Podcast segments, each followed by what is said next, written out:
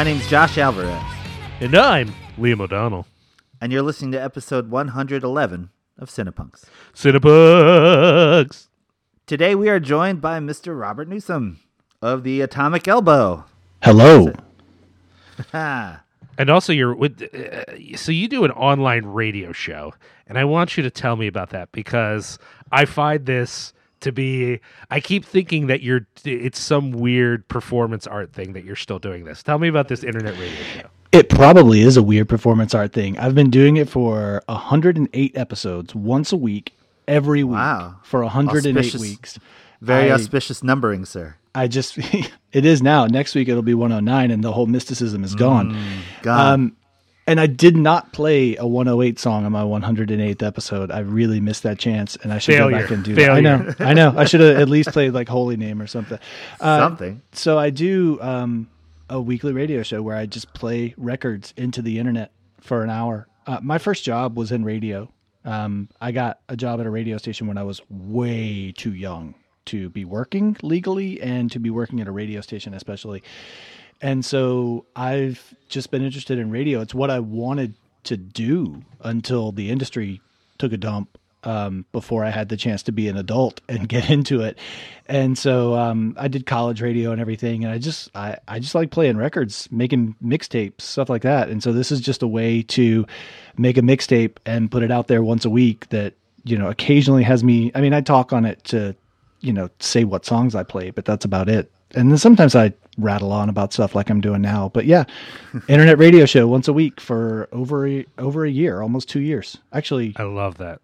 yeah, it would be a little over. Well, we're getting. Are getting. you trying to do math right now? Are you doing years. math? No, I'm trying to think if I took any, like if I skipped any weeks, but I didn't. I had some shows banked for when I went on vacation and stuff. So it has Sure. been every week. It has been every week. That's amazing. What kind So- of music do you play on this show? everything, um, but mostly I play a lot of hardcore, a lot of country music, um, and really, it's all based on if I hear a song that I like during the week, I'll kind of throw that into a list and try to pick things that thematically, at least in my mind, connect with it.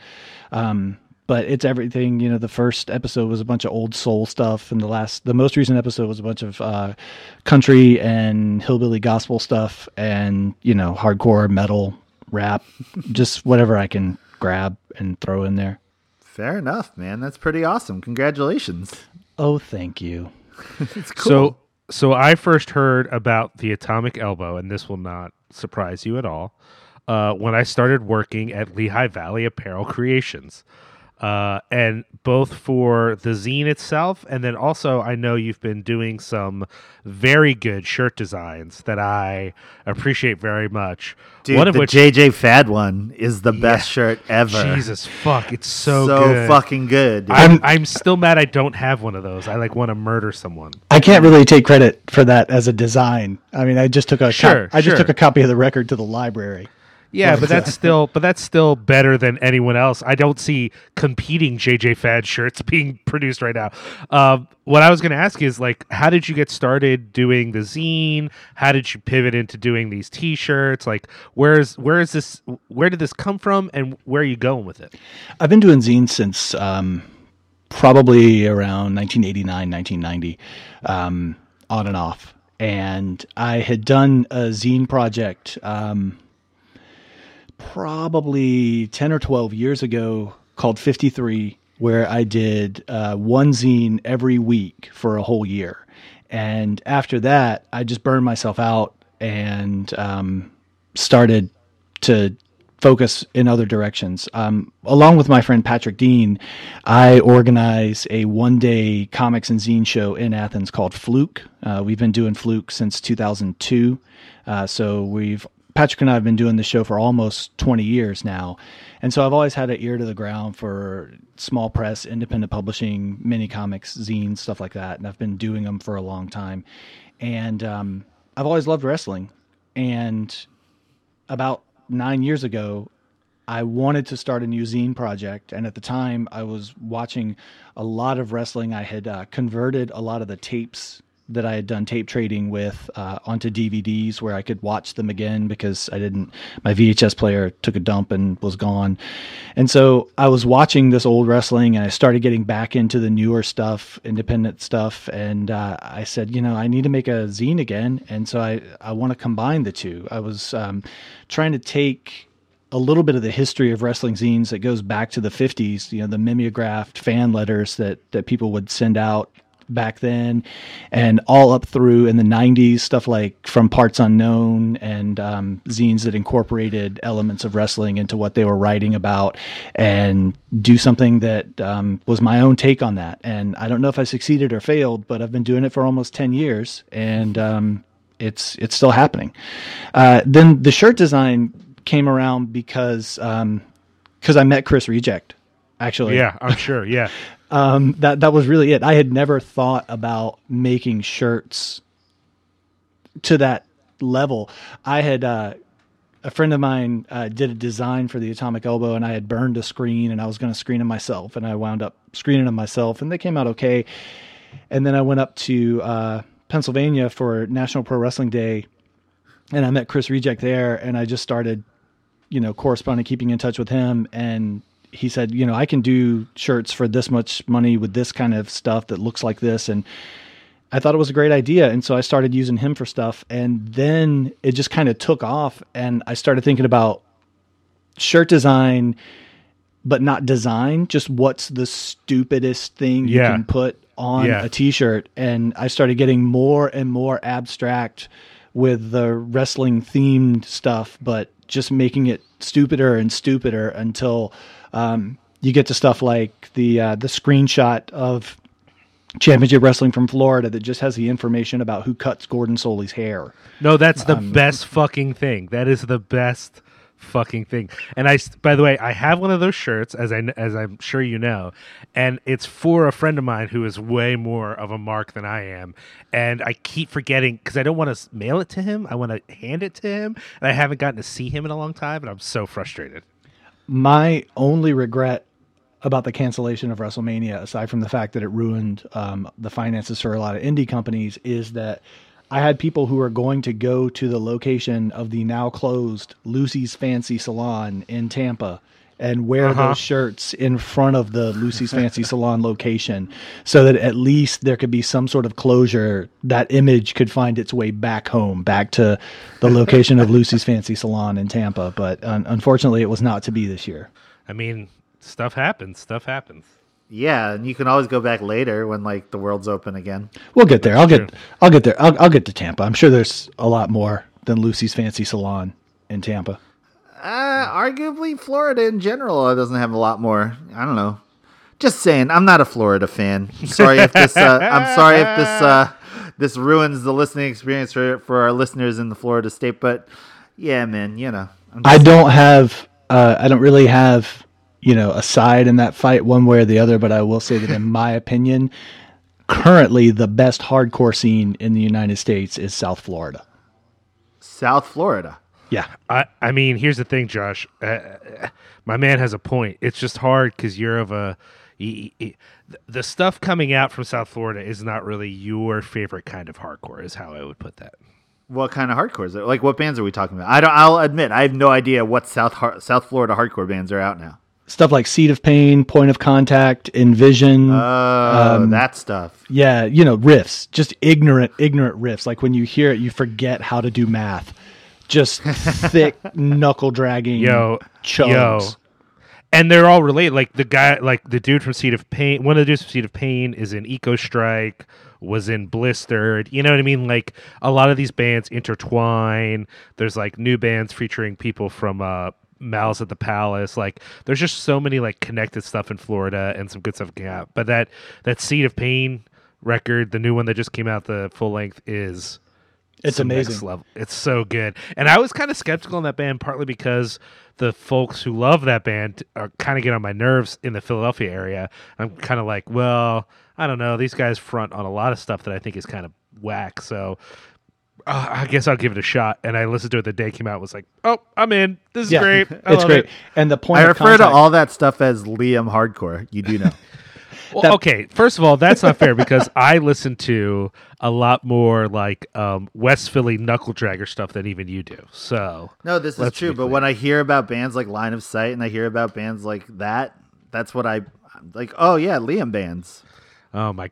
This is like when you accused me of liking Drake, Robert. Famously, famously, Josh got into Drake, quote unquote, for me. Even though I fucking hate Drake, I've never listened to Drake. I have no. I I in fact have gotten in fights with people about how much I dislike Drake. Josh is like, "Hey, I got it. I was started listening to your boy. I'm really into it." I was like, "Okay, which one?" Because there's all kinds of stuff I like. Josh doesn't like, and he's like, "Drake," and I'm like, "Fucking hate Drake. What are you talking about?" To be clear, I started listening to it at the mental hospital that I work at to make crazy people not be too mad at Sure, me. fair, fair. And I was like, oh well, Liam likes this stuff, so let's give it a shot. Drake, okay. And uh, yeah, that was like all proud of myself. Like, guess what, Liam? Guess whose horizons are expanding? this guy. when, when you started with it too, my fingers were so crossed it was going to be Frank Ocean. I was like, yes, Josh is finally on the the Frank Ocean parade, and then you, it was not that. Yeah, no, it went south quickly. Yeah. But hey, So- you know. Just So- famously a Drake fan, though. So Robert, uh, a we love the zine, we love the shirts, but honestly, we didn't actually have you on to talk about those things. I just wanted you to. We're really here to talk movies, and specifically, you have asked us to watch and then discuss with you a little film called War. And before we go into our big segment, I just wanted to ask, how did you find this movie, and why did you want to talk about it with us? I found this movie because my friend Ed from Chicago sent me back in December a um, some sort of internet thing that had a a link to a clip of that fight scene near the beginning that's shot as if it's just one long shot following Tiger Yeah, Trough yeah. around, and we'll get there. But there was, a, and I don't remember if it was a video clip or a GIF or whatever. But I was like, wow, this is really cool. I want to see this movie. And I, Ed said, oh, this is from a film called War. And so typed that into the internet and found the Jason Statham, uh, isn't it Jason Statham and Jet Li, I think, are in a movie called War. And and I was watching that and I was like, well, this is pretty good, but where's that guy and where's that scene? It never showed up. And then I realized that he was talking about a completely different film uh, called War. Um, when when uh, they sent me that um, that clip. So what I did uh, was, you know, the research, found this, watched it, absolutely loved it. Um, and it was my favorite film of 2019. It's, and, and you said, you said a little film. There's literally nothing little about this. And I think that Nothing, not a goddamn thing. I think when when Ed told me about this, um, you know, I, I couldn't tell if they were serious or, or if if they were really recommending this because it, there's so much going on. But um, I, I, I they were serious, and I wound up loving this film, and um, because you and I've talked about this before. I don't have a lot of critical facility for film, um, so if stuff blows up and dudes get smashed into stuff, all right, I'm on board. Um, but but and again, we'll get into it. But I absolutely loved this film, and I have started recommending it to anybody who will listen to me uh, about movies. I could appreciate that, man. Good work. Good I, work. I love that level of passion and I you know uh I kind of knew what I was getting myself into because I had also heard of this movie from people who like a certain thing and they were losing their shit when it came to this film and I knew kind of like because of who they were and what they were saying I was like, "Oh, okay, I think I know what this is." And yet this movie still had a lot of surprises, a lot of things I did not fucking see coming. yeah, there were definitely moments throughout this two and a half hour runtime when I'm like, wait a minute, am I high? Did I fall asleep for something? Like, did I miss something? It's so glorious, though. Okay, I it love is- this fucking movie. Yeah. It is horribly confusing the first time you watch it. And what I noticed, because I've watched it with other people and they're seeing it for the first time, and obviously I'm not, is that the more you see it, the more it starts to become a cohesive whole. And I don't know if everybody has the time to rewatch a 47 hour long movie. but this is the kind of movie that I absolutely love watching with someone who's never seen it before. And so until everyone I know has seen it, I'm going to keep rewatching it. There are all those limitless opportunities for you to show this to someone for the first time. I was going to say until Siddhartha Anand and uh, Tiger Shroff's next movie comes out. Yeah, exactly. Exactly. Which do we do we want to blow what that is? Do you know what that is? I have no idea. No, no, no. They're working on a remake of Rambo. Jesus. I just Christ. slapped myself in the face. Yeah, I just slapped myself in the face. Okay, before we get too worked up about this movie or about a possible fucking Rambo remake, Reboot. Yeah. reboot, whatever the fuck. Let's take a second. Uh, we have a gimmick that we're that we usually do, but before we do that, we want to take a second. Thank all of our supporters on Patreon. Thank you so much. Uh, I know we've been saying for a few episodes now that we're working on something for Patreon, but I know that Josh is working on it, um, and him and my man Justin Laura working on it, and it's going to be really great. Should be Also- cool. Should be cool. Also, Justin is putting together a special release of horror business stuff for people on Patreon. So uh, if you're not on Patreon, you're not going to get access to that. F- FYI. Uh, we also want to thank, even though we've already done basically advertising for him by talking about how he's influenced our lives, but we do want to uh, recommend people check out xlvacx.com for all of their screen printing needs. Uh, Lehigh Valley Apparel Creations. Um, we're going to be uh, making sure to front them a lot more because I finally have a new shirt design for them to print. So it's like I'm actually, we're actually getting the sponsor benefit now if I print these shirts. So, uh, which reminds me, we're going to be dropping a new shirt soon. So keep your eye out for that.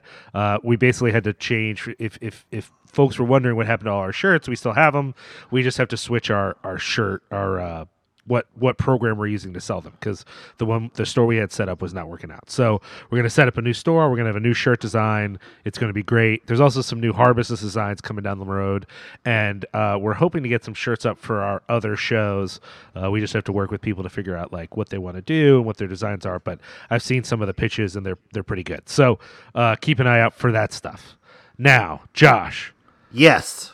there's something that we're supposed to do right now. Is And this not- what is known in the wrestling world as a gimmick? This is, uh, I mean, that's probably giving it too much respect, actually, because we haven't actually- we, we haven't worked on it as hard as you'd probably work on a gimmick, honestly. Right, right. I have But- no idea about any sports, so you know. I like I like the idea that under your list of things, sports things you're not a jock enough to understand, you've included wrestling uh, as well as other sports. I appreciate that. Just Uh, what but it is, baby. Just what it is. you're like, is anyone exerting themselves in any way? Then I'm, I can't be involved. I'm sorry. Is there a competitive nature in here that is not Battle of the Bands? None of my business. That's how that goes down. Just saying. Um, so uh, what is this thing that we do again? I, I always forget what it's called. Yeah, There's like a discussion that happens at this point, typically Yeah, for yeah. 110 episodes prior to this, I believe. Yes. Yeah. And uh I don't know what exactly what did what do we do when we do this part here, Liam? Oh, I think at the same time we say Whack it on track! this is so much harder to do on Skype. I know. I so much hate that I don't get to do this in the room with you. It's so lame. It's so we lame. need that body language, man. There's something true, about that man. body language. Maybe we should turn our video on just for this part and then turn it back off. No, I'm good, man. I'm good. I'm good. I mean, I'm not saying now. I'm just in the no, future. no. Maybe in the future, we'll we'll we'll, we'll make We'll a committee. it. We'll, We'll, workshop it. Yeah, Yeah, yeah, yeah. we'll go over it. Yeah, yeah, yeah. So, Robert, what have you done recently that is whack or on track? I can tell you that I have not left my home since April the 3rd. So Sure, yeah. um, I haven't really done a whole lot. Um, I mean, done is loose. I think it's Yeah. read, listened to, watched, whatever. there's there's a very on track thing that that I've been listening to a lot lately. Um, it's the new record from a band from France called Verbal Razors. I don't know if you're familiar with them or not. Um, No. No. again, it's real ignorant riff hardcore, uh, but it has more of kind of a thrash influence. I guess you could call it crossover, but it's got those really thick, you know, Neanderthal riffs again, you will forget how to drive. You will forget how to tie your shoes. It's really good stuff. Uh, so that's been getting a lot of play. So that What's it called again? It the band is called Verbal Razors, which is not the best band name. All right, I'll I'll give you that. Um, but the record is called By Thunder and Lightning. And if you see the record cover, you might think, I don't want to see that. That's not for me. But it's yeah, it's good times. It's got some weird like monster eating a power line. It's it's real cartoony. Um, it, it looks like it might be like a scatterbrain record, but it's uh yeah, it's good. I, I'm I've been really into that lately. So that that is that's definitely on track for me. You know what's funny? My only history with French hardcore is Jasmine and Ivich and uh, Amanda Woodward. Um, what were those other bands? There were like a few French like screamy, screamy hardcore bands I used to like really get into. Amanda Woodward was the one that I thought about a lot. But uh, one of the reasons why um, Cinepunks and uh, why Liam's my friend is because at a show a million years ago, I managed to find a CD of um, all the Jasmine songs, and Liam broke it in half accidentally because it was in my bag, and he pushed someone and they broke my CD, and I was like, "Ooh." This is like pre-internet, so I didn't know how else to get it. You know what I mean? And uh, yeah, I was real mad. And so, out of spite, I became uh, super good buds with Liam. That'll show him. I know. I was like, oh yeah, you're not gonna forget this day, buddy. so yeah, okay, French hardcore. I'm into it. I'll Yeah. check it out. Verbal Razors. It's good. To, it's good, and they're on a um a record label called Crapoulet, and uh, they have a band camp, and they put out a bunch of great stuff. Not just French, but um a lot of European punk and hardcore bands. This band called Doctrina that had a really good record last year, and um Veneno. Um, yeah, a lot of good bands on that label. So I don't know. Highly recommended. Medium recommended. It's good stuff. We'll check. We'll check. All right, cool. Nothing whack though, other than staying home since April third. just staying home and honestly working from home in a chair that, that was not designed to be sat in for as long as I've been yeah, sitting in it. Yeah. I was doing a lot of online chair shopping today because our uh, our department at work sent an email out that everybody's work from home is extended through the end of May. So Ah. Whoa. I'm definitely a chair purchase is is upcoming. Definitely. Yeah, where I'm sitting right now is this like uh way when I first moved to Philly. I'm not the first because I lived there when I was a kid, but when I first moved there as an adult in like 2009, I bought this dining room set uh, at IKEA for like 60 bucks. That was like a wood table and four matching chairs. And now 11 years later i still have the set but the chairs are like slowly falling apart. And that's where i'm sitting is this like horrible wood chair and it's where i'm always sitting when i'm recording. So by the end of every recording i'm like i gotta get up. This is bad. Uh, i hate this. Yeah, it's usually kind of a race for me at work to like I'm I, around 4:45 I start watching the clock counting down to 5 because my back is just screaming.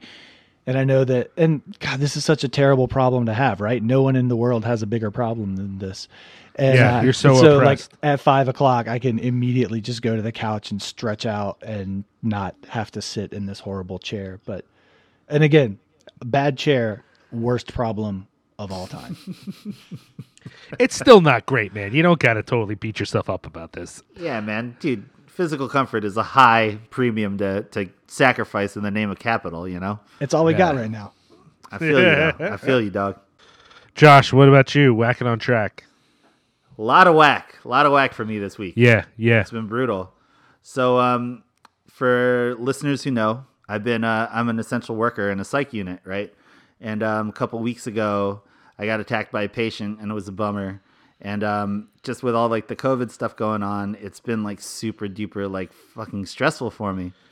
And um, so I had a doctor appointment, and I had to do a telehealth doctor appointment with my doctor.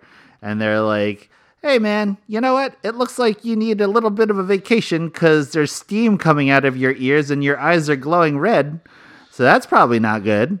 So uh, my doc wrote me a note for like a cup for two weeks off as like a stress leave. And so now the way the hospitals are dealing with like these kinds of things is they're taking outside contractors to handle all of like the family medical leave of absence stuff. And so I had to, even though I had a doctor note and all that stuff, I had to apply for my FMLA through this outside company. And they denied my FMLA, saying that the doctor's note um, wasn't written appropriately or whatever. And they were like, yeah, this is not an acute problem. So I've been out of work. Yeah, yeah, yeah. That the email of my rejection for FMLA came a week after I've been out. So it was like this whole like run around and like I've had to like it's just see and the funny thing is I'm out because of my doctor's note for stress. And this whole fucking thing just made all the stress of all like the shit just come right back. That's the So- fucking worst. yeah, boy. So this whole week has been like this horrible negotiation of trying to make sure that I get paid at the end of this and like uh, you know, so I can just return to work and not be like ready to kill somebody. And um I managed to get it all squared away. So, you know, I'm trying to take it easy and all that other stuff, but man, it's it's it's not a good world out there right now, man. I don't know if you guys noticed. This shit is wild. And like I'm trying to keep my head up and trying to stay positive about it, but it's also like dog, I got I got fucking nothing. I'm playing with this here yo-yo. I got a good yo-yo. My brother bought me a yo-yo, and we've been learning yo-yo tricks on the internet. It's cool cuz Sure. you know, that's what cool dudes do. Didn't know if you're aware of that. And um so I've been I don't know, doing that and all that other stuff. And I watched a couple movies. I saw The Lodge. How was that? I'm gonna say I don't know how I felt about Goodnight Mommy after I finished watching it. It was one of those movies that when that movie was done, I was kind of like, huh. And um, this movie is directed by the same people who did Goodnight Mommy, so it's like weirdly looks like a horror movie that happened in an IKEA. Not just because of of the whites, not just because of the whites, but also because of all the weird furniture that's in this fucking movie. Yeah, and then 100%. um, but uh, same reaction at the end. I was just kind of like, huh. And um, there's a lot of stuff in it that just didn't really make any sense to me. So like the narrative didn't exactly work for me. But despite that, there was a whole lot of like uncomfortable atmosphere throughout the movie. So I really enjoyed that, and uh, I got to sink my teeth into that. So that was that was pretty fun. And um, I've also been working my way through um, a couple movies on Criterion. Namely, I've been watching um, I've been watching these early Malcolm McDowell movies. Oh, are- sure, yeah. Yeah, so there's a trilogy of um of movies that he did in the 60s with a director named Lindsay Anderson and they're known as the uh the Mick Travis trilogy. So the first movie in the trilogy is called If. It's 1968 movie. And um yo, I love that shit. That shit is all the way right up my alley. It is like it's him as a schoolboy in an all boys boarding school in England and like the weird social structure of like, you know, the the freshmen and like he's a member of he's a member of a gang called the Crusaders and then there's like um like the the popular kids are known as like the whips and all this other stuff. The thing is, it's this completely like bizarre Britannica version of like Catcher in the Rye, but then it goes into this strange, almost surrealist tangents. So by the end of the movie, it's just completely absurd. And um, yeah, um, there's two more movies in that trilogy that I'm working through. The second one is like three hours long, so I haven't had a chance to get through that just yet. But uh, I'm planning to hopefully get through the next two in the next week before I have to go back to work or whatever. You know what I'm saying? So um, those are definitely on track. I would highly suggest those if you're into like that weird 1960s, like not psychedelia, but just bizarreness that came from England around that time. Uh, highly recommend it. I totally love it. And Malcolm McDowell as a young man is fucking awesome to watch. You could definitely see where like the Clockwork Orange came from, given his like the way he acts in these movies because they're pretty fun. They're just weird, you know. But yeah, way into that. So I've been watching those, and then uh, I watched War for this, and that's where I'm at. So those are on track. I feel I you. I feel you. Um, I would, generally speaking, not have much to talk about right now. I also have not been watching a ton of movies. Um, I have a lot of things that I have started and not had time to finish because you know, you guys know, listeners know, I have um, a number of podcasts I'm on that I have to watch movies for. So the only things I've been able to finish recently, I finished Underwater and thought it was fine, fun, but not great. Um, and then I finished a movie called Saint Francis. You know about this movie? No. Uh, it's one of these new indie releases. Like I, I've basically been trying to catch when I do have time to watch a movie, catch something where I can support a theater. And this is one of the movies where if you go to your local art house theater, you can pay for it, and then that money goes to support the theater. So St. Francis is mm, a quirky indie comedy about uh, abortion, and in fact, um, is kind of an interesting pair with uh, the last. Was that the last episode we did? Yeah, we the did last two? episode we did where we Yeah, talked yeah, yeah, about it's- um, Uh, Rarely never, rarely, never rarely, sometimes, sometimes always. Yeah. Yep. So it's an interesting comparison with that because it's also someone who is getting an elective procedure, but is an adult and is working as a nanny, and so sort of the uh, comparison between their work with this child and then their decision about their own pregnancy. Uh, but it's like, even though it's serious, it's still primarily a comedy. It's just more of like a dramedy. You know what I mean? So, uh, anyways, it's charming. It's good. It suffers from some of the things like certain kinds of indie films just can't help but have twee moments. You know what I mean? Yeah. Uh, it's just how they are, you know? So, but I, I still liked it. Um, so I was, you know, not a lot to talk about except for just the yesterday. Well, technically the night before yesterday, but everyone found out about it yesterday. Uh, Mind Force released their new record, swinging swords and chopping lords. And I'll tell you what, that shit slaps. It is so good. Oh my gosh. It It's is only- very good. it's only four songs. So, uh, am I going to buy the four song 12 inch? Probably not. That's just not enough songs for me Okay. to buy it. Can can I just jump in? And I'm sorry to. I, I don't want to. No, go ahead. Okay, that record rules. 100 percent agreed there. The record itself, as a physical object, sold out. But what I don't understand, and hardcore bands love it, is five minutes of music on a Yeah. twenty dollar twelve inch. Yeah. yeah, no, that's that's some Come shit. on. See, here, here's the thing. I, I, I 100%, people, Josh will know this, though I am friends with the man, I generally find the hot takes of uh, self defense's Patrick Kindlon, they drive me crazy. I, I know him, we've met, we've hung out, but his internet hot takes drive me crazy, except for on this issue, which is that when you can buy digital music for cents, then I don't care that the physical object is expensive. In fact, I urge record companies to charge more for your records. I think all records should be beautiful objects that are slightly expensive because otherwise we're wasting our time. No one needs physical media anymore. Physical media should only exist as an extravagant item that you want to cherish for a long time. And that way, it makes sense for bands to continue to make physical media. That's my take. I, I don't. I'll have to think on that. I don't know if I can get down with that. Don't get me wrong. Am I getting this thing? No, but that's because I'm poor and I deny myself all kinds of things as a poor person. But if I had a regular income, I would just buy it because it's beautiful. And Yeah, that's no, what I'm paying great. for is how beautiful it is. I don't need it to listen to the music. And and I think that's partly a thing is that um uh if you are for a lot of people who are going to get this record, they're heavy streamers anyway. So I would bet that a third of them will never listen to the record. They're just buying it to have it because it's cool, and they don't care that it's only four songs. You know what I mean? Yeah, but like I just started streaming music last month. Like, Right, that's what I'm saying. I- What- so what I'm- it's and it's slowly breaking my brain. So I can see like if we had had this conversation seven weeks ago, I would uh, absolutely be hardlining you. Like, no, you're wrong. You're wrong. You're wrong. Right. But once I started not leaving my house, staying at home, I was like, well, let's let's see what this whole streaming music thing is about.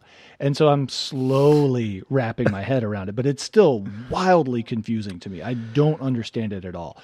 But I get I- your point. I get your point about that you're not buying the music, you're buying an object. But for me, being an old man, Right. it's very difficult to separate the object from its contents.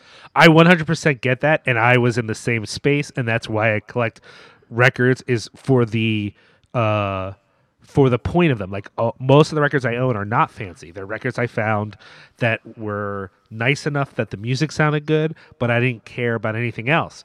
And when someone made the case about why they're better. There's more life into the future as cool collector's objects that are also useful. You can listen to them, but that's not the only concern. Because I think previously, if if a band was like, "Hey, yo, we got this fancy one, and we've got this bare bones one," I'm going to go for the bare bones one. Only now, with me, I've fully adapted to streaming. I listen to records at home, but I can totally stream anything I want. The bare bones thing is now the other direction. I'm like, fuck this bare bones record. What the fuck is this shit? Why is it like this? I don't need this in my life. I can just hear this music at any time. And not just streaming, because of Bandcamp, I can own it. I can Yeah. own this music for pennies. So if I'm going to give you actual money, I better be buying something that's cool, or else I don't know why I'm giving you money. And that's like uh, only in the last year. But in the last year, I've started saying I'm only going to buy records that look cool, and I'm not buying records that don't look cool anymore. Now, again, all that being said, I get the theory of it. I think it's hard because this is a leader in that field. You know what I mean? Like, uh, you know, you go to Japan for a hardcore show, it's going to cost you 40 bucks to get to the hardcore show. But the first hardcore show here that charges 40 bucks, everyone's going to go, fuck you, man. I'm not paying $40. That's crazy.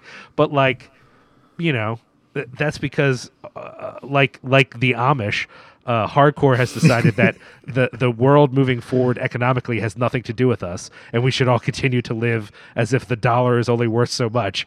And you know, the reality is that's not how things work anymore. But you know, it is what it is. Yeah, I Much mean, like I- the Amish. I definitely don't think that we should go back to seven inches being three dollars post paid, but I don't know. I, I feel like there's a middle ground that I'm, I'm missing. But again, I'm a very old man and I'm very set in some ways that got set a long time ago. So that's probably where a lot of this is coming from for me. I think I'm just thinking about the idea that like if bands made more money, then it would be easier for them to exist in the world. And when I say that, I don't mean and then live off it because I actually think even if they made more money than they're making, most mid-level bands still need full-time jobs. Like they don't like only a few bands in our world can live off it and the life that they're living, it's not that great. There's no retirement plan like Yeah, it's not extravagant, you know. no. the flip side to that, and, and I will shut up after this, but this is this has long been my theory.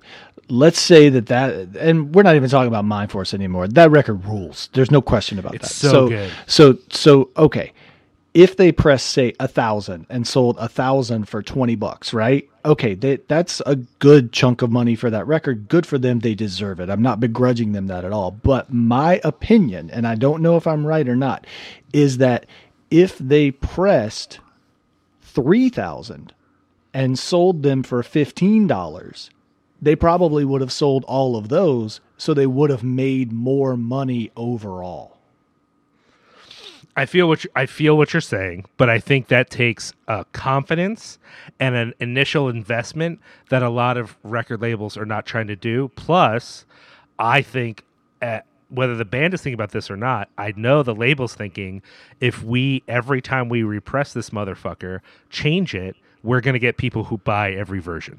oh that's a long time hardcore trick Oh yeah, Yeah. And it's I and, and I'll tell you what, I don't even think it's a trick if it's actually intelligent. Like y- you know what I hate about splatter records or different colored records is when your color scheme has nothing to do with the color scheme of your record. That's bad design. But if you're like, yo, we've got three versions and they all match this color scheme of the record, I'm like, that's good design. I appreciate what you did there. And if I was someone who had, ex- I mean, this is all in theory, right? I have not been someone with expendable income since college. Like, you know what I mean? Like, I'm 40 years old and I haven't had extra money for 18 years. So I'm out here telling bands to put out eight versions of their record, knowing full well that I'm only going to get this record if I find it used for half the cost it was new because I don't have money like that. So, like, this is all theoretical for me. So I should probably just stop talking about it. But in my brain, I think if you if you do it right, you could you could sell it as a item like a like a like a cool thing to own. I mean, I also- m- my band did a record in three different colors that doesn't change with the with the jackets. Just oh, saying. Oh, man. I yeah, only yeah, bought- yeah. I, yeah but see i only buy one so i gotta choose it right like That's okay, true. It's like, well, cross keys, I got the blue one because it looks better. But like a lot of this is also based on me being mad that the Mind Force record sold out before I could get a copy. 100%. let's, let's let's keep that in our minds as well. That I also- just I- pure. yo, but this is also just for me, yo. Like I'm saying all this stuff, like they should do what they want, charge what they want. On the real, real, when I realized it was four songs and it was a 12 inch, I was like, yo, dog, like I'm not gonna listen to that all the time because it's four songs. You know what I mean? Like Yeah. the Cross Keys record is actually th- what I want. It's six songs. You know, like I want six songs. Like on one side of a record because we didn't want to pay the extra to have another matrix created for the second side. So that's why we put it all on one side. but I, I actually prefer a six song one side to a four four songs just feels like not a lot of songs to me and granted that's me also being pissy but that's less about the economics of it for me and more about the I think Mind Force is the kind of band where I'm not going to get tired of them. Yet I heard the interview where our man, uh, the singer dude, straight up said, "I never want to do a full length again," and I broke a little bit on the inside. Like, no, I want a full length. I want a full thing from you. But whatever, it's they're very good. The four songs are very good. I'll admit I listened to him. Oh yeah, did you like it? I did. I had actually a huge conversation with Grace Kim this morning about it and uh, how much I like it. It's really good. In the interview, they definitely cited um, Ozzy, not vocally but guitar wise, as a big influence on the record, and that like really like got me thinking about the record even more than I no- normally would. Yes, I like it a lot too. But I don't buy records. I don't have a turntable, so you know, party. That's No, true. My my record collection is better because you gave up on vinyl. yeah, it's true. But it's cool though, man. I couldn't think of a better recipient for all my uh, Assuck records. Still fucking love that band. Just saying. That's the end of Whacking on Track, unless anyone's thought of anything else they want to add. Uh, me and Milani watched the first season of uh, the R. Kelly show. Oh Jesus! Yeah, because the world isn't a trash fire enough. I need more things to be depressed about. So, so there was rough. that. Yeah, man. I, dude. Oh, you know what? I will lift up something positive we did, which is Josh. I don't know if you've seen this. That Middleditch and what's the other fucking guy's name? Uh, Oh, yeah, yeah. Schwartz. Ben Schwartz, yeah. Yeah, that John. I've only watched the first two of the three, uh, but that shit was funny. That shit I thought it was really great. Funny. Yeah. I thought watched the really first great. one, and as a person who's taken an improv comedy class, I gotta say, yeah, um, I watched that whole first episode and it gave me like fever hives. Like, what the fuck? I was supposed to do this? Yo, fuck all of that shit, man. I, I took a whole six week course on that shit, and I ain't doing that shit ever again. I'll tell you that right now. Not happening. Yeah, not your boy. I mean, to be fair, they're very good at it. Yeah, it, to be fair, I enjoyed it, but it also just incited in me. It, it like lit this horrific tension bomb. I was like, we were supposed to do this with Bruce. Like, oh man, it was it was a lot to take in. But um, that said, I did enjoy episode one. So you know, will I get to episode two? I don't know, but I enjoyed the first one. Just saying. I I needed something. I, you know, a lot of the shows I'm watching right now are not that uplifting, so I needed something silly to watch for a little while. Though I will say, I'm still very much wrapped up. People are paying attention in the Legend of Korra, and that shit is my bomb. Dig. Okay. Um. Uh. Okay. Well, we'll take a quick break. We'll be right back, uh, and we're gonna get real deep with Robert here about war, the good, the bad, but mostly the good. All right. We'll be right back. After the break.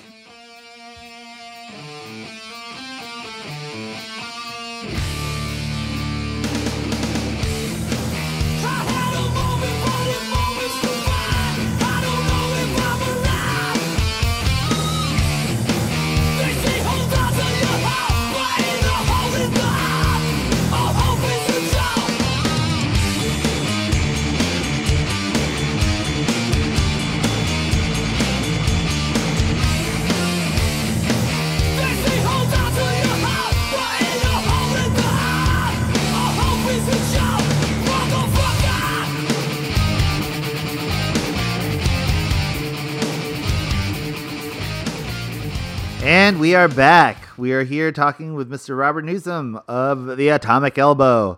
And we are here to discuss a movie called simply War. Robert, what is this movie about? Can you give us a synopsis? Okay. So there's this guy named Kabir who is part of a, a daring, highly trained special mission force. And he is assigned at the beginning of the film with an assassination. Um, and he, uh, you know, he shoots a different guy than he was supposed to shoot, and that sets in motion this whole sequence of events about Kabir and his history in the special forces and his history, especially in the special forces, with a coworker named Khalid, who is played by Tiger Shroff, who joins as sort of this younger guy that he takes on that Kabir takes under his wing. But then Kabir turns out to be a traitor, and Khalid has to figure out why Kabir is a traitor.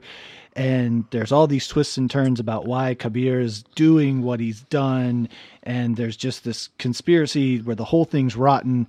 And at some point, some people switch faces. And um, then there's this car chase on ice, and a church gets destroyed.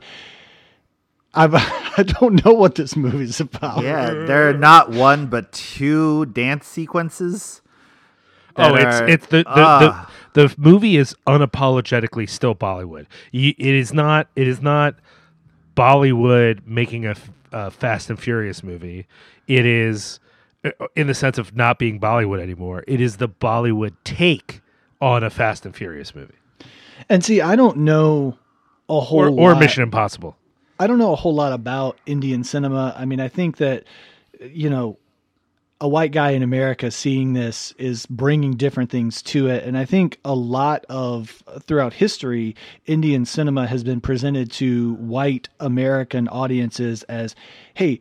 Check out this thing. It's real weird. Kind of like the way Americans sometimes do with Japanese popular culture, Yeah, where yeah. it's not presented as a thing that's making the statement it's trying to make. It's presented as these people aren't like us. Look how weird this is. And so I try to watch it with in mind that there are conventions and and traditions that this is sort of adhering to that are flying right over my head but the musical number in the middle of a, a really fast paced well not really fast paced it's two and a half hours long but in the middle of a fast paced action movie is definitely jarring if you're not used to Indian cinema. Yeah. And, you know, since I watched War, I went on this real big kick of just finding Indian cinema action movies and and trying to watch as many of them as I could and it's it's just a thing that happens you know it's just you can you just you sit down with it and you're like all right well you know I'm feeling kind of hungry but I'll wait until the dance sequence starts and then I'll go make a sandwich or something No, so wait Not a minute, me. Rob, I you mean to love the me- dance sequence. You mean to tell me you've been going down an, a Bollywood action film wormhole? oh absolutely Oh my god. So wait. So so my first question then would be, yo, how does this compare to like other Bollywood action movies? Is it in line with them or is it like a complete like westernized anomaly? I think that a lot of them, and, and I haven't seen many. I mean, I've, I've probably watched, you know, seven, eight since December. That's more a than us. That's way a more than lot. us. Yeah. but um, I think that uh, there are some that have more of a comedic element, and there was definitely some comedy kind of weirdly shoehorned into War, but a lot of them are, um, you know, they have a stronger comedic element in there. Like the the comic relief is, it's almost and and again, white guy from America. I can't comment on it, but I know that in the early days of American cinema and and really up to a certain point to where cinema became uh, viewed as sort of this art form, it was we make these movies and we put something for everybody in there because we know that going to the movies is your day. The whole family's going to go. That's your day out, and it almost seems like that. You know, you've got the musical numbers, the dance, the comedy, the action, the romance. It's it's all in there. So there's something for dad, something for grandma, something for the you know something for the kids, something for everybody who goes. I'm not saying that's how this was made or that that's what was in mind behind this, but that's what it felt like to me. You know, there's there's Well- something in here for everybody. but it is part of the tradition of Bollywood. I, I haven't watched a lot of Bollywood action films, but I have watched a chunk of Bollywood movies. Obviously, not uh, uh, a representative amount because they make a lot of movies. Like it's more technically i the Indian film industry is is uh, uh, way more productive than Hollywood actually that they make a ton of movies and have been for a long time.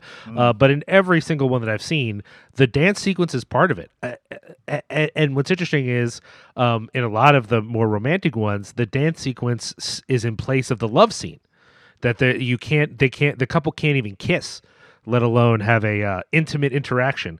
So the the dance sequence is where you get all those uh, juices out. That's where you get all the all the passion that would be in an american scene uh, an american movie uh, an actual love scene in in a lot of these films. It's it's the dance sequence and they're expressing in the song their feelings for each other and everything like that which is what makes the dance sequence in this movie really work for me because that's what i'm thinking of. This then- the, the musical number, the first musical number, Jai Jai Shiv Shankar. yeah yeah yeah super romantic.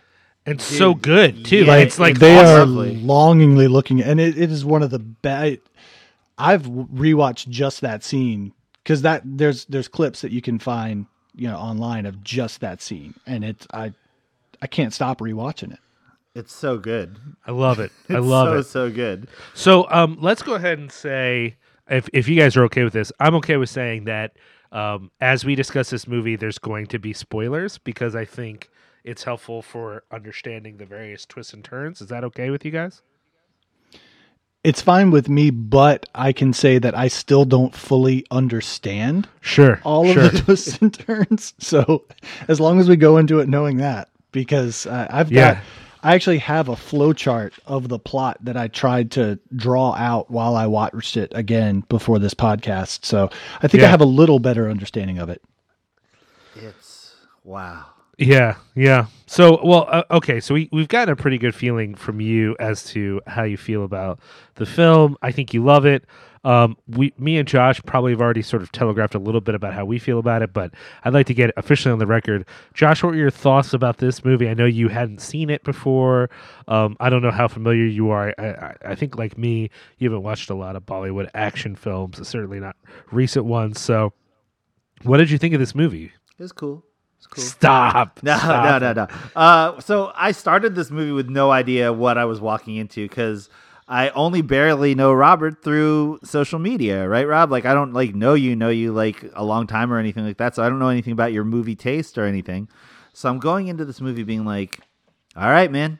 Well, this is what we're talking about for the show. So I'm just going for it. And let me tell you what that first sequence with the sniper rifle and all that stuff blew my mind. And then moving forward, just the whole thing, it's majestic. It was like seeing a unicorn. And I've never seen, honestly, I've never seen any other Bollywood movies. I don't know anything about Bollywood action movies or anything like that at all. So this is completely like patient zero for that for me. If Sure. if I were to explore further, it, this will be the thing that I compare anything that I see after this to. But man, what a movie, huh? It was like two hairdressers that were madly in love with each other just fighting. So good. I mean, it really is like I, you know, friend of the show Ed Travis. As soon as I posted about it, was like, you know, I love this movie, and and what I said to him was like, yeah, two beautiful men are trying to kill each other when you suspect that maybe they should be making out, and that's like your favorite kind of movie. And he's like, yeah, definitely, it's uh, it's unbelievable. And he goes, plus th- there's dancing.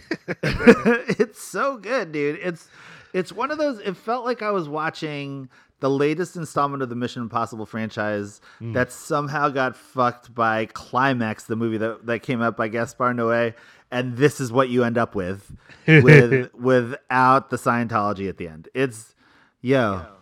What the fuck, man? It was awesome. So you know, Robert, how you said you like showing this to people so you get to watch their reactions to watching this movie the first time? Mm-hmm.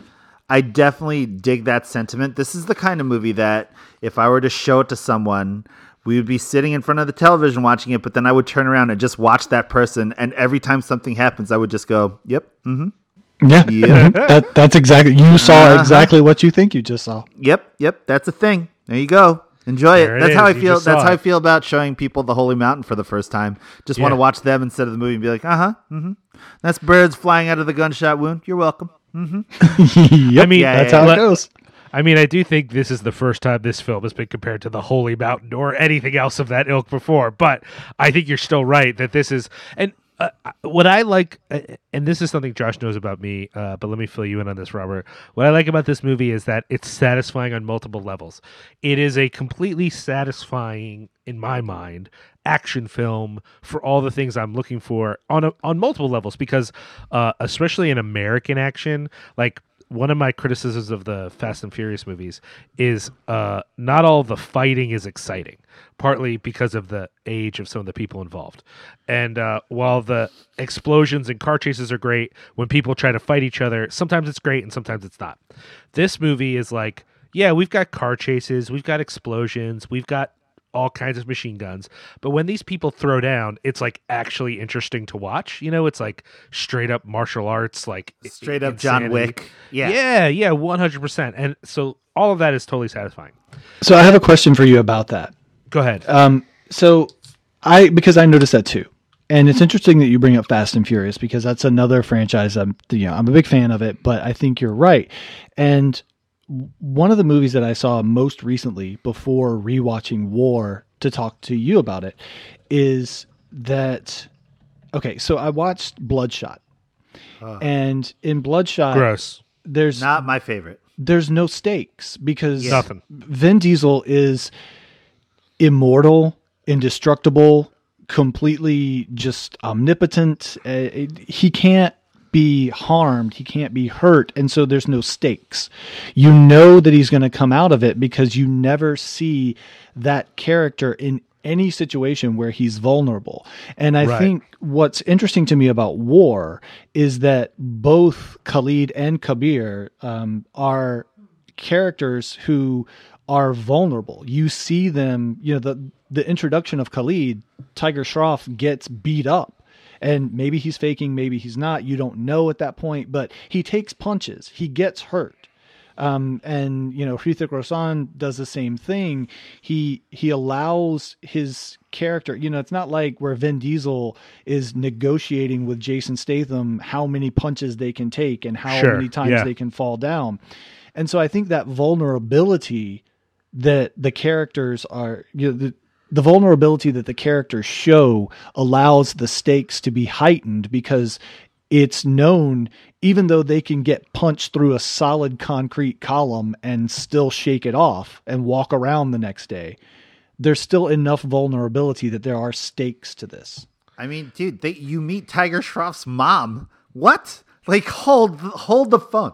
There's a whole sequence when the mom comes to the base to give him food. Yep. Yep. Oh my god, dude, that was like a huge kick in the dick for me. It was like, oh man, what's mom doing here? You know what I mean? Like, yeah, Yeah. It, this movie is definitely rooted in the in the vulnerabilities of both of these characters. I okay. I I do want to I do want to say I think that is slightly different though for Kabir than it is for Khalid in that um I think uh Kabir is a lot more badass. He does have some vulnerability. He's not doing the Vin Diesel thing, but he's a lot more badass overall. And the only reason that matters to me is this movie does one thing. So I have a number of criticisms of the movie. I was just going to go wild about how much I loved it before I brought any criticisms.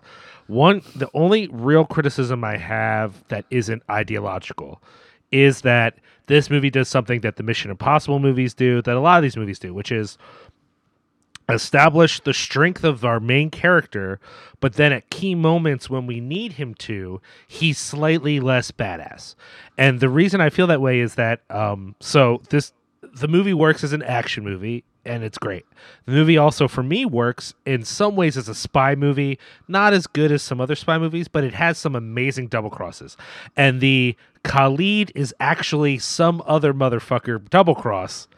I didn't see that coming. Did anyone see that coming? No, Was anyone no. Absolutely prepared for not. that? No, no. One hundred percent, no idea that was coming. But this is my issue, right? I get that it's a two and a half hour movie. It has dance sequences. You can't really put anything more into the film. But when I was meant to believe that Khalid is not quite, but is approaching the equal of of of Kabir, then that makes sense for me. But when it's revealed that actually Khalid is some other jagoff that you've never seen do anything cool, but you're supposed to believe is pretty equal with Kabir, I started to go, oh, we're doing that thing where no matter what's happened before now, the end guy has to be tough. The most classic example of this is uh, the Mission Impossible. Uh, which one is it? The one that ends in the fight in the parking garage, and a dude in a white suit who formerly hasn't fought anyone, as far as we know, just looks like a schlub, is like fighting Tom Cruise and like doing okay. And I'm like, Uh, yeah. that doesn't fucking work. Like this guy isn't he hasn't done anything. In the same way like uh, Khalid, we've seen him excel and learn and so it's like the the student challenging the master. This other jerk off, I guess he's cool, but I don't know if he's cool or not. Like I think a few scenes earlier on establishing that this dude is also a badass would then carry more menace when it's like, oh, that's who is actually Khalid now. My man's in for a fight. But when it was revealed who he was, I thought, well, then he's gonna win because this dude's just some jerk off. I don't care about him. Yeah. You know what I mean? And So- also, it's like he was like the second in command underneath Ilyasa. So if he really was that much of a badass, don't you think he'd be like the leader? Like, uh, Right. I mean, okay, okay, that's an indis- like that's a thing that like as I was watching, I'm like, man, so is this guy just a naturally good fighter? But I mean, I guess Ah. he's. I don't know. Narratively it also does this thing that a lot of and and obviously for technical limitations but narratively it does the thing where when you swap faces you also swap the whole body. Right. because Yeah, because uh what was what was that guy's name? Saurabh I think? Yeah. um, Yeah. was the guy. So he physically and he, you, we never saw him shirtless but um I can only imagine that he didn't have nine abs like Right. Tiger Shroff, you know Right. and so but but he it's it wasn't just a face off it was it was Right. basically a brain transplant Right. yeah, You and know, the it was- best is that the uh, the doctor talks about changing his vocal cords so that they sound the same. Right, right. What are you talking about, lady in a dress? Well, okay. it's- so, that brings me back to my praise for the movie because I love the action stuff. I love the spy stuff. I also like the like weird sci-fi of it all. Like it really is kind of like Face Off in a way, in a in a weird, unexpected way that doesn't make any sense at all, but kind of makes sense. You know what I mean? Like I don't know. I kind of was like ready to go with it. You know, like I love that part of it. Um, and I and the other thing I want us to make sure we mention that I think is a plus of the film is how um, unintentionally homoerotic the entire film is. And uh, the reason I bring that up is like it's so rare to find a movie that is good at what it's supposed to be good at that also has a weird layer where you're kind of laughing along with it because um you know it's not particularly uh uh welcome right now in uh the you know in India to uh, be LGBTQ. That's still a contested identity. So to make this uber masculine film that actually feels like these two men are like in love with each other in such like a weird way, or at least in lust with each other, was like very satisfying for me. And actually, like it made the dance sequences that much more sexy. Like you, you know, like just straight up like, wow, these dudes are gonna go at it hard, and I am so about it. yeah. I think the the motorcycle chase is probably the the most glaring example of what you just said in Portugal, where they ride at each other full Ah. speed on motorcycles and Yep. grab each other's hands. And the force of their grip is such that they just spin around each other on these motorcycles, looking deeply and longingly Yep. into each other's eyes. And it's slowed down, slow motion. And it has that noise that happens basically every 10 minutes in this movie. It goes Yes, yes. that really deep bass drop. there that happens so many times in this movie and you definitely get one on that Portugal motorcycle chase. Allow allow me to tell you guys a little story. Let me take you back to 2008 and a little movie called Jumper, starring Hayden Christensen and Mr. Samuel Jackson. Do you remember this movie, guys? Do you guys? oh yes. Ah, terrible movie, right? So when we saw it, it was me and Melani and friend of the show Ivo Tomas and my old friend Freddie.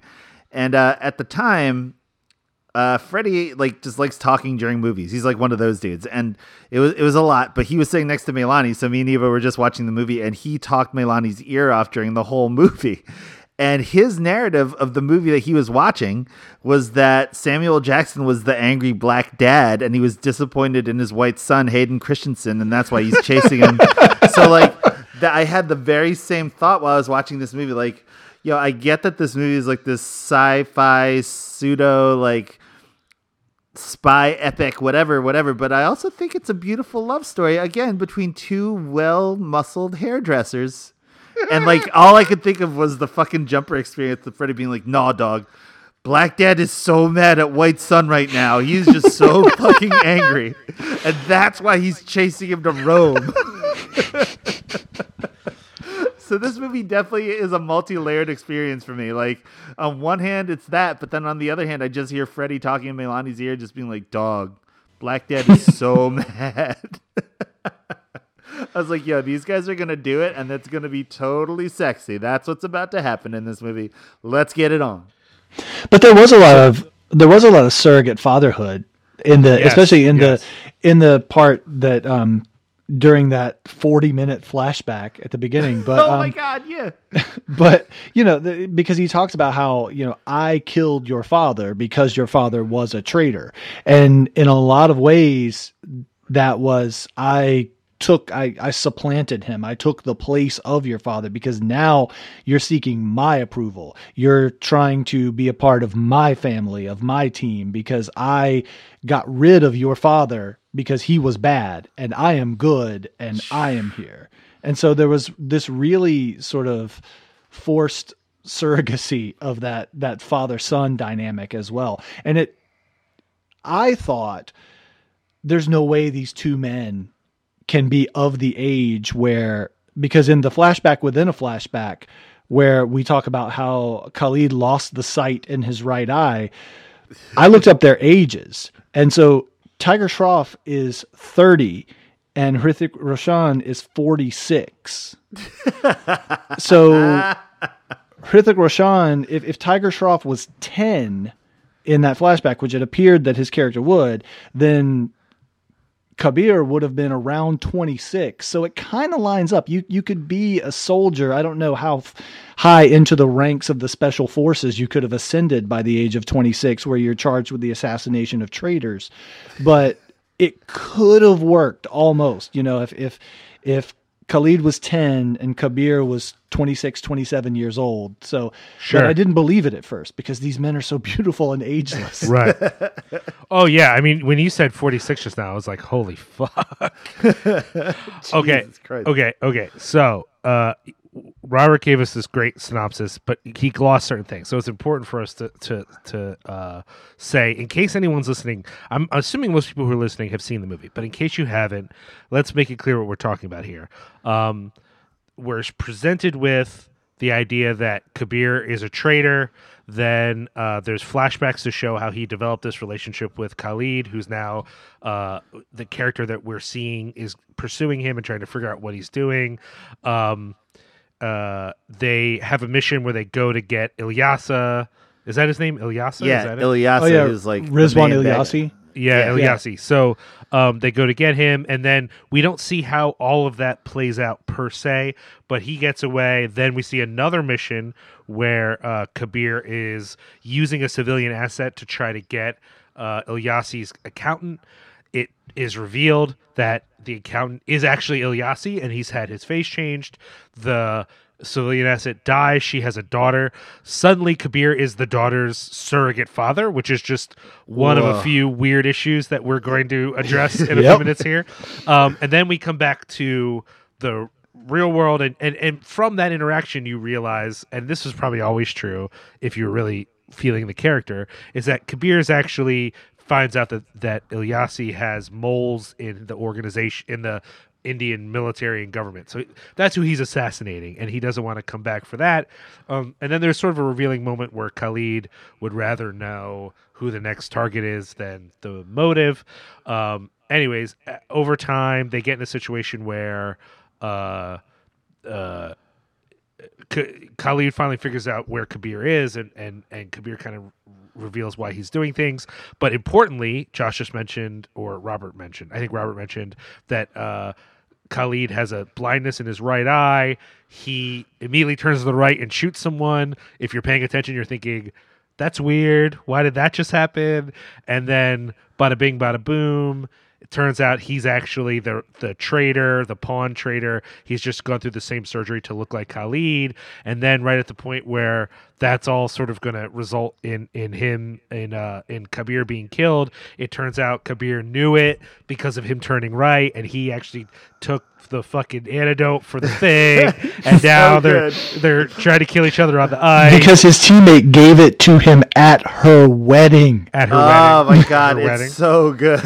and It's then so af- good. after this ridiculous fight on the ice that ends in them fighting in a quote unquote church, though uh, it's really weird because there's no Christian imagery in the church. There's just stained glass and No, it's just a big stained glass, it's colorful just like stained an glass. Yeah. old old stone building. It's the only church in the world without a cross or a crucifix Right. or you Right. know, any Right. sort of iconography at all. They did, according to the thing, film it in Finland though, so maybe that's a Finland thing. I don't know. But uh anyways, uh and then after he defeats fake Khalid and kills Ilyasi, he decides he's not returning to legitimate service. He's going to continue to be a rogue agent so that he can get in with all these criminal types while also by the way being the surrogate father of an innocent young girl, which seems very problematic. Uh, also, side note, uh, it's revealed that Khalid actually died a hero for the country, which makes him one of the good ones. And the f- film makes sure you know that the government acknowledges him as one of the few good Muslims, which is Yeah. part of the problem with the whole fucking movie. And that's the thing about this movie. I read a review by a, a Indian critic who said this movie's great. It's exciting and sexy, and if you like beautiful men, then you will like this movie because they're beautiful and they dance and they shoot each other and they fight and everything is great about this movie. Oh, except for the creepy politics that are totally creepy. So hopefully they'll make this movie again, only with less creepy politics. And her whole thing was like, at a time when it's legitimately dangerous in the country to be a Muslim, when there are anti Muslim programs all over the place, to make a film that is like, yeah, this guy died for his country, so he's like good, is actually not as helpful as you may think it is. That I'm sure the people who made this movie are like, look, he's like one of the heroes of the movie, and and he's Muslim, so like we're inclusive. Is like mm, you actually create this narrative, especially when in the film. So uh, we we mentioned this character of Ilyasi. He's like this classic Bond character, right? He's like a rich asshole who's like trying to bring about chaos. He has long hair. Yeah. Long hair. Yeah. He looks like he should be playing bass for Yo La Tengo. Agreed. Yes, he Agreed. does. Yes, he does. But in the movie, they keep referring to the enemy. He's working for the enemy. Various people are working for the enemy, you know, whatever. And because of who we are, it'd be easy to think of those as terrorist organizations. And they do mention some terrorist organizations like ISIS and Al Qaeda. But the enemy is Pakistan, guys. It's not a nebulous dark force. It's not like in the Bond films where it's like, you know, some guy in a The chair shadow thing. Yeah, yeah, yeah. It's literally Pakistan, and the big reveal is that the what the what this mastermind is trying to do is shut down the satellites over the contested territory between India and Pakistan so that Pakistan can invade India. That's actually the, the nefarious plan. Now, think about this. In a in a type of film where nefarious plans can usually be things like lasers pointed at the earth, this mastermind criminal just wants to shut the satellites off so Pakistan can invade. By the way, into the contested territory where India has already been doing a bunch of stuff they're not supposed to do to hurt Muslims. So, again, I think this movie's trying to be very open-minded and liberal. I think that's actually the point of it. But oh man, was the nationalism on display in this film a real Yeah. jagged pill for me to swallow? and it ends up being weirdly jingoistic and just like uh just uh it, it reminded me of uh what was that machine gun preacher movie? Or uh like one of those like weird like americana like what was the other one? Uh 12 strong like mo- like these kinds of like oh well you know it's a thing. Like that's what like the the the indian component of that would be. I've been watching um, for a while, uh, every now and then, uh, as many as I can find of Soviet era Fantastica films, like children's films that are Sure, yeah. sort of you know fantasy fairy tale. And it's interesting because there's a strong undercurrent of nationalism in those movies as well, where the hero it talks about Mother Russia and how beautiful Mother Russia is, and how he would he would rather die for his motherland than live a day, you know, as the subject to a, a foreign king, and and that's definitely a theme that you see here, even though the regime nominally under which it was made is, is less repressive, is that idea of nationalism being so pervasive in every aspect of what the heroes do because you you see these government officials that are doing their their tasks not because it's a job but because it satisfies this sense of nationalist pride or this this nationalist impulse that really drives the action even though you don't find out about it until you know later on in the film there's this real push of nationalism. And and that in the very very few other indian action films that i've watched is also a theme that keeps popping back up is this nationalist sort of push of the heroes of the of the plot of the of the events in the movie this this nationalist motivation. And it's um it's a lot like you know, it's a lot like action films in in the Reagan era in America, which is Right. something that you know, obviously, I've seen a lot of those, and so it's easy to draw that line, and that's why I think it's interesting, not just exciting, but also interesting politically that Siddhartha Anand and Tiger Shroff are currently making a Rambo movie Oh yeah. because Oh my god, it's majestic. you know the the the Reagan the the Ronald Reagan nationalism in those Rambo films, even the ones after Reagan's death, is is a very strong driving part of those movies. I mean, I think you could argue maybe maybe not so much First Blood, but but from you know once the roller coaster crested that hill, it's all full bore, and Yeah. so I, I I'm interested to see how the politics play out and. I'm also interested to see more of Tiger Shroff without a shirt on yeah, one hundred percent. but um, but I'm also interested to see politically how that plays out with with the two of them working together again on Rambo. wow. I mean, I don't want to make too much hay out of this because um, even though it was present from the beginning of the movie, it's like in your face. Um, I would be making too much of myself if I said, and therefore it made the movie just unwatchable and I didn't enjoy it. Fuck no, man. I had a lot of fun watching this movie.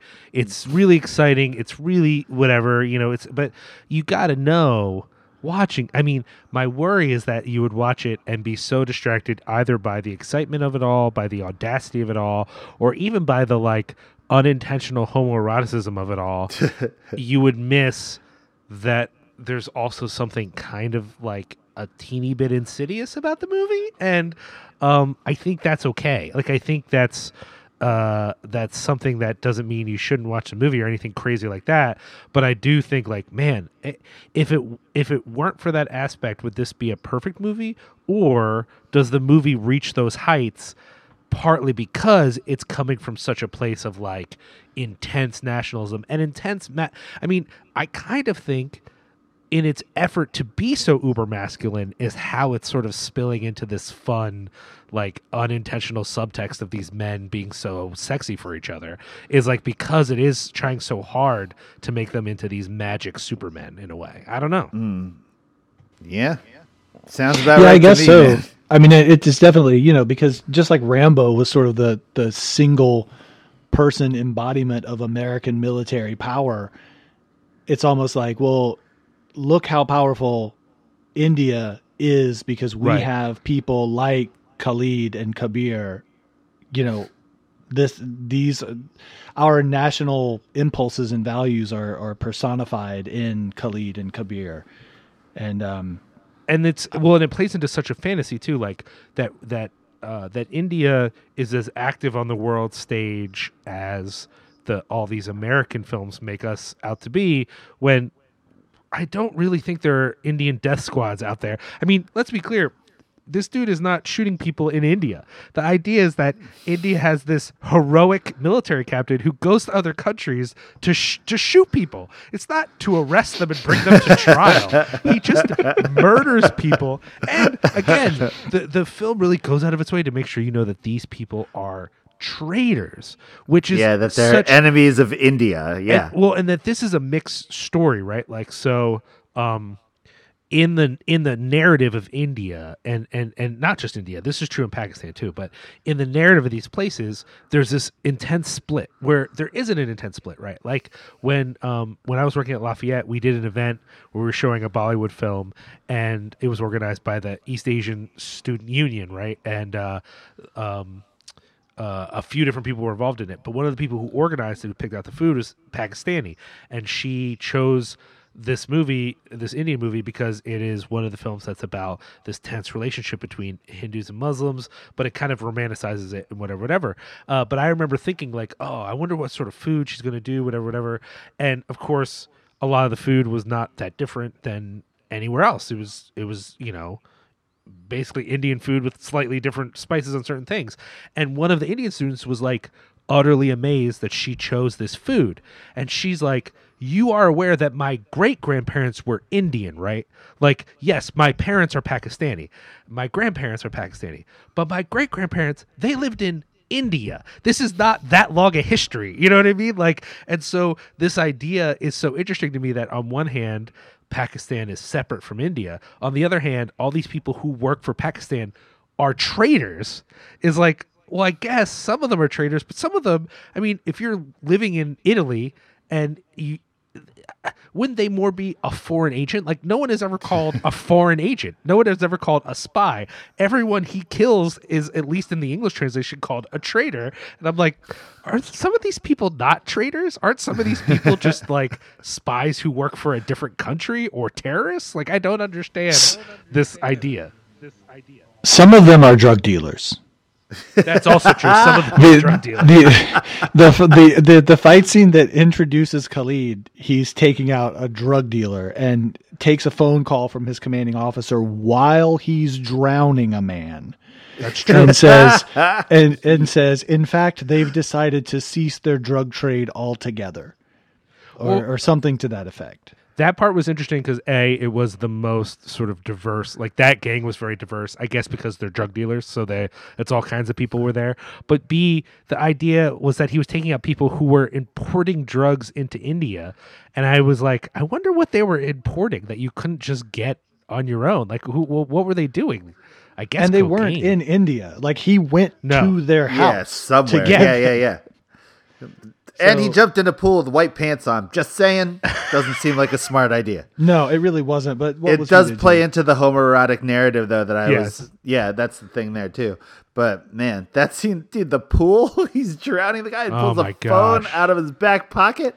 That What? was just underwater. I don't know what kind of phone he has that can be underwater for as long as that phone was while he was karate chopping people. karate chopping, dude. He was throat chopping people in this He sequence. was really oh just. Oh, my and God. He slam dunked a light fixture on that one dude's head. It was so good.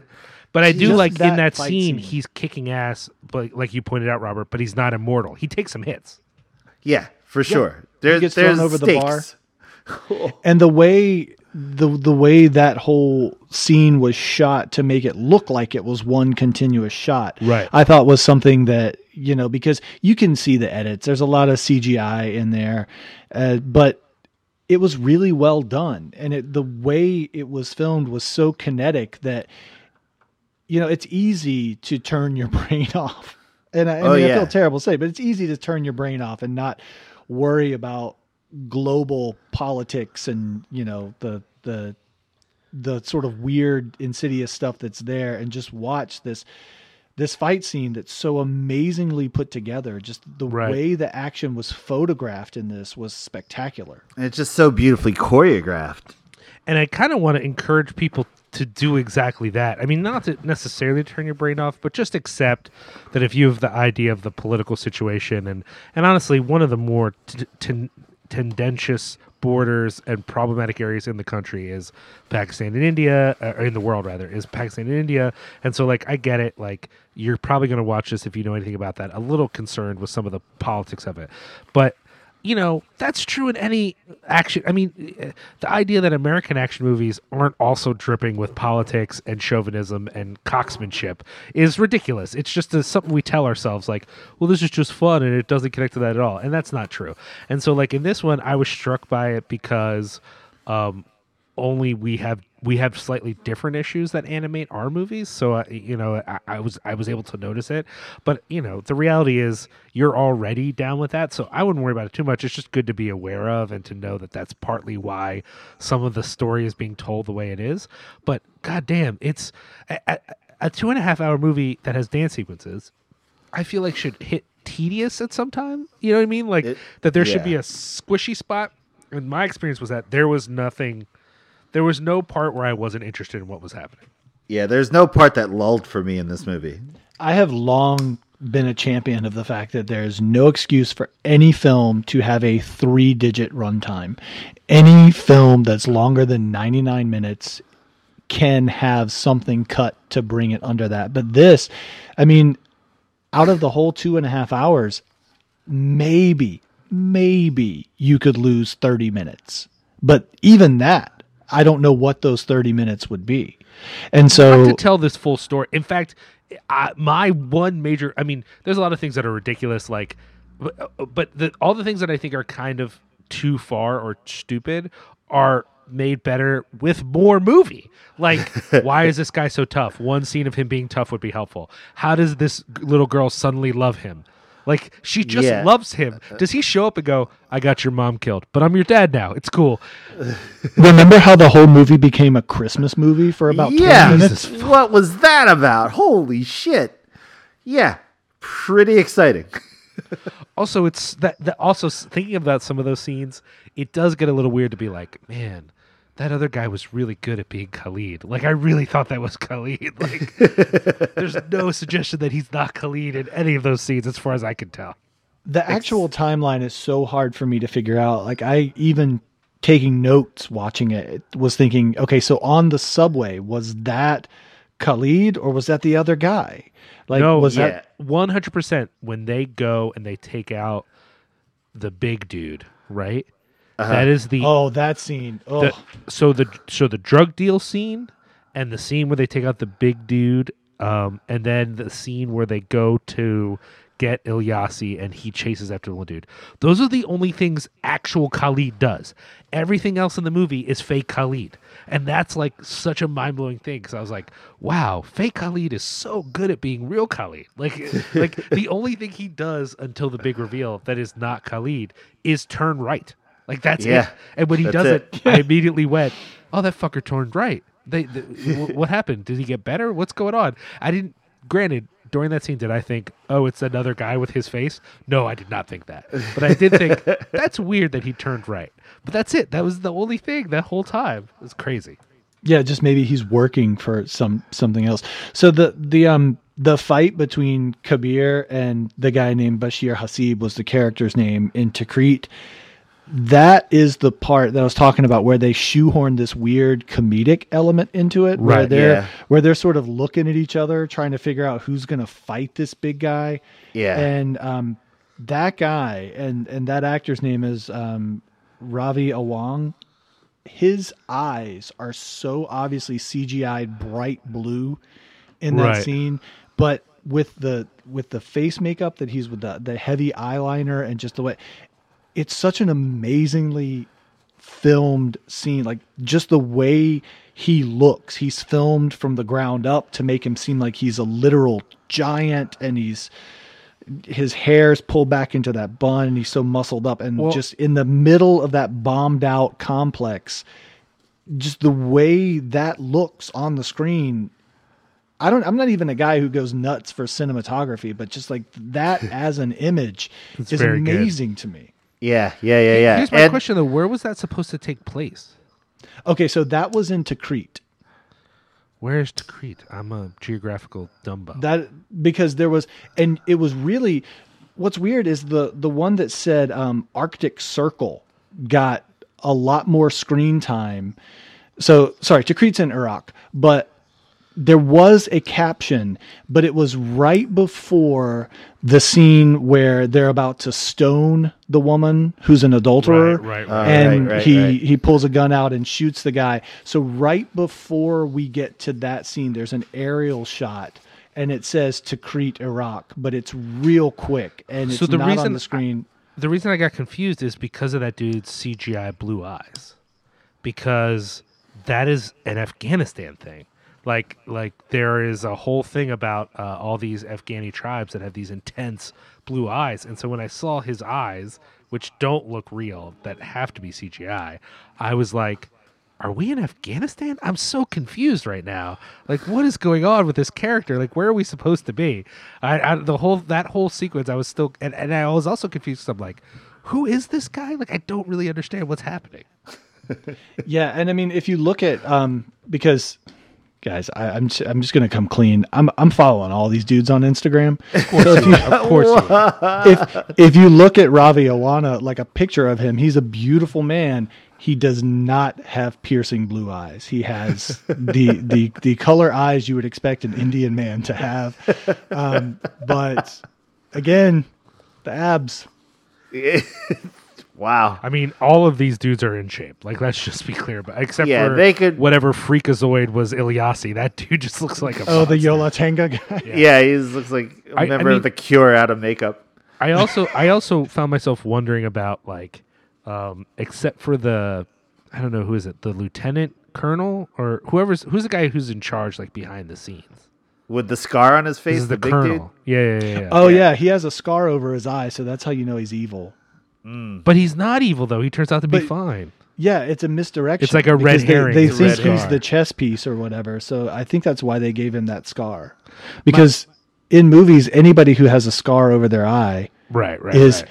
evil at least, but usually a Nazi. Like that's that's Yeah, like fair. a real Nazi thing to have a scar over your eye. I just couldn't help but wonder a little bit in the film about like um how much like colorism was at play in the sense of like everyone there there that dude is like the darkest dude in the movie. Like no one So that's something, yeah, that's something my wife brought up actually as we were watching. She just watched, kind of, she was in and out, but she's like, why is everyone in this film so light? And there is something that uh, I'm a white guy born in Washington, Georgia. I am not going to step into this pool, but there is a history of colorism as a real thing in India and it's something that you know a lot of activists are working against and there's articles about it and and Indian not just this movie but Indian film in general is and probably rightly so criticized for perpetuating this idea of colorism where the the heroes are lighter skinned than the villains and it mirrors this thing in society where the lighter the skin the more desirable or or beautiful you are regardless of gender and so that is a real thing it's also a real thing that i'm not the guy who should be talking about it but um but yeah I mean, it's, I'll it's- go ahead and say that's a universal, my man. Like that's not like it, you know any country that uh, that has people of varying colors. It, it's the reality that that darker skin is very rarely the the more valued hue. Uh, and I know like within you know I, the, part of the reason I was sensitive to it is having watched a lot of you know Latinx stuff. There's this question. I mean, I, I don't know if you guys have ever watched Mexican TV before, but you would think that uh, you think that just based off like Univision that Mexico is mostly white people. You know what I mean? Like everyone is like blonde hair and stuff, and you're like, well, that's weird. Where's all the indigenous folks, or where's all the you know darker folks? Um, so, but it's just something I noticed. Like, uh, you know, people in this movie tended to not be that dark, and and I was actually kind of impressed though that the main villain actually was uh, also kind of light. I was like, oh, I was expecting him to be particularly dark or something like that. That so it's not quite that bad, but it is true that uh, there's not a lot of dark skinned folks in this movie at all. Not Yeah. even even in the crowds. You know, I was like, oh, there's got to be somebody like on the street or something, but no, not not really that much. well, I you know, I don't know how much more there is to say. I think Oh, there's so much more. I mean, There's there is so actually. much more. There's I a just- lot, especially uh, uh, the one thing that I, I think I'd be remiss if I didn't bring up is that uh, through this film we find out that uh, Indians' nuclear uh, vessels, the the ships that carry the, the nuclear warheads for Right. India, also have luxury cars uh, in the hold, so that if you need to drive across an ice sheet, there's a high powered Audi in the hole, just kind of waiting for you to jump in.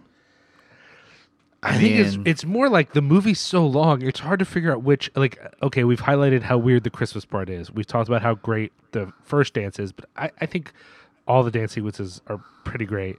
Uh, the luxury car thing that the when we're driving across the ice in the luxury cars, the obvious choice is let's just spin these cars and shoot at each other.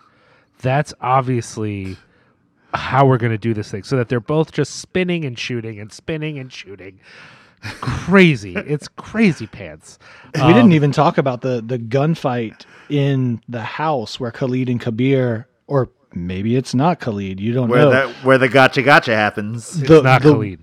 the way right and that's where they find that out but the way that's choreographed is unbelievable. essentially another dance scene. I mean the- Yeah, the two of it them really is mirroring- beautiful. he jumps off of uh Khalid Kabir jumps off of Khalid's back onto the second floor of a house. Not possible but lands magically perfectly in a way where he can shoot everyone who's coming through the windows. It is majestic. I mean most of what this guy does when at the end when he's talking to the colonel and just like interacting with his not his daughter even that's majestic. Everything this man does is majestic. Uh, uh, I mean, I guess the scene where he's being taken to task by his civilian asset for basically putting her life in danger without much care for her daughter. Well, I guess he will eventually care for her, but in the moment he does it. That's one of the few scenes where you're like, oh, "This isn't so majestic." Actually, This is also actually think pretty that- terrible. i also think that the hat he wears Oh, when, God. when we first see him in italy that that was kind of a bad choice Oh, I don't oh, know, man. It said I didn't like the 1990s hat. ska to me, and I was all about it. I was like, "Oh yeah, pick it up, homeboy, you sexy Oh. beast." Yeah, yeah, yeah. I was. Into I mean, it. I, I will say we, we keep referring to these gentlemen as fashionable, but a few of their fashions are, are a little bit more um, Miami Beach than Milan. You know, like some of the things that he wears, you're you're like, ooh, are you on the Jersey Shore or are you a rich person? Because it's you're walking a line, buddy. it's so good though. It's so, So, good. good. My goodness. Yeah. I don't know if you know, Robert. I have a Fast and the Furious tattoo. Did you know that? i did not know that Yeah, yeah, yeah. It's it's a thing. And uh, this movie scratched all of those itches for me. Sure. And I, I, think it's I think it's better in some ways. I would I would even I would give you that. As much as I love the franchise, as much as I'm a fan of the thing.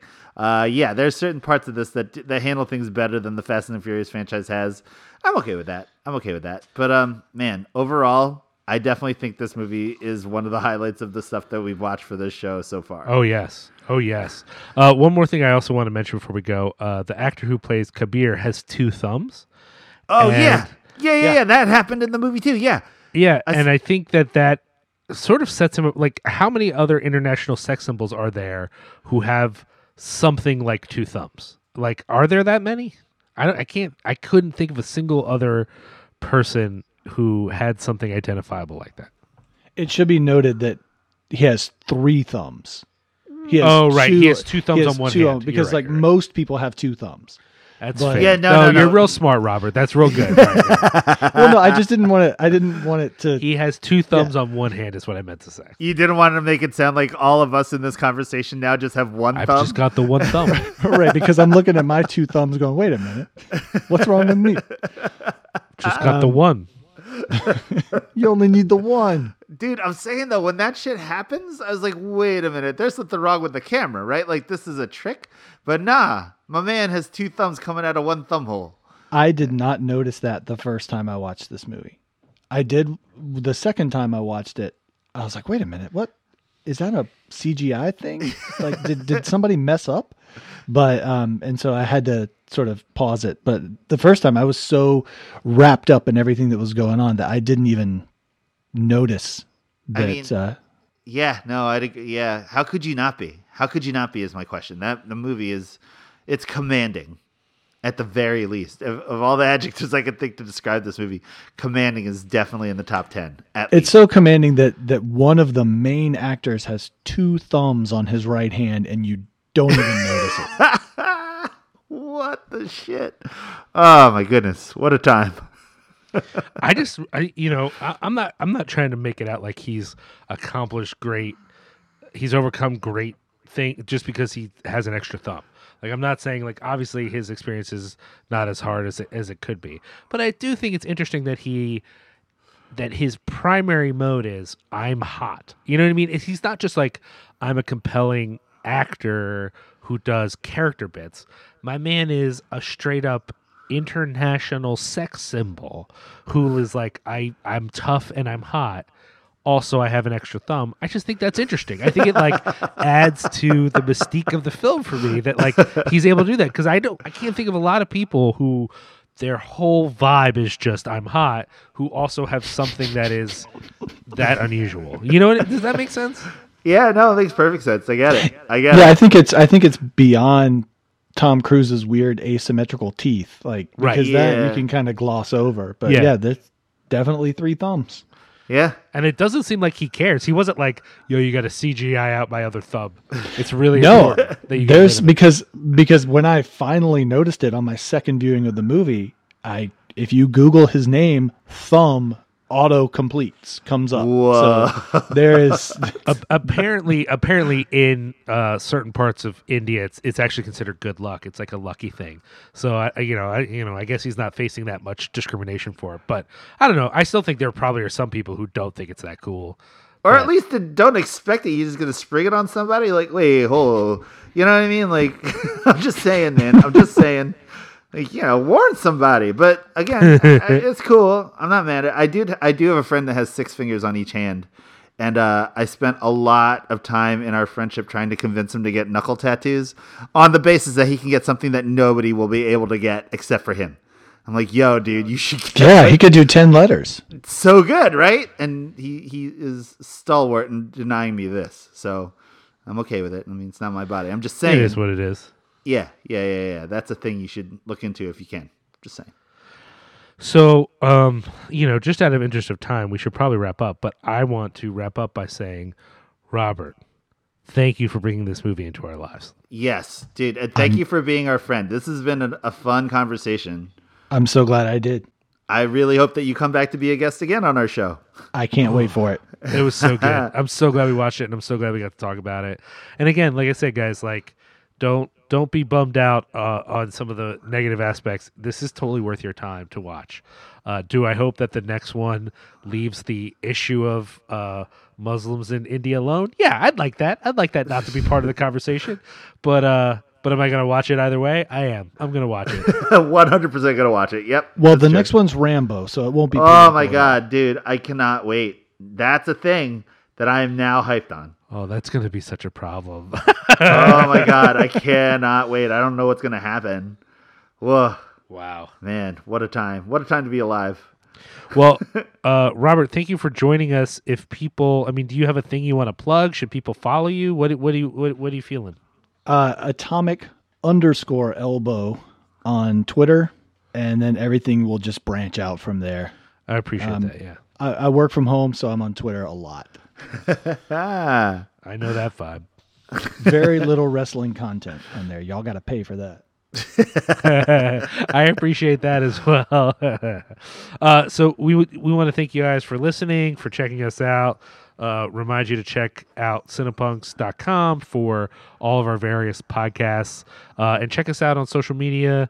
You know, we mostly promote our stuff, but occasionally we have conversations and interact uh, with people on there. And um, we also have a group on Facebook if you're a Facebook user um, where we uh, post all kinds of stuff and people promote things. And so jump in that. It's called Cinepunks Fun Time Hangout Group. So uh, check that out. And uh, you can also follow both me and Josh on Twitter uh, if you want.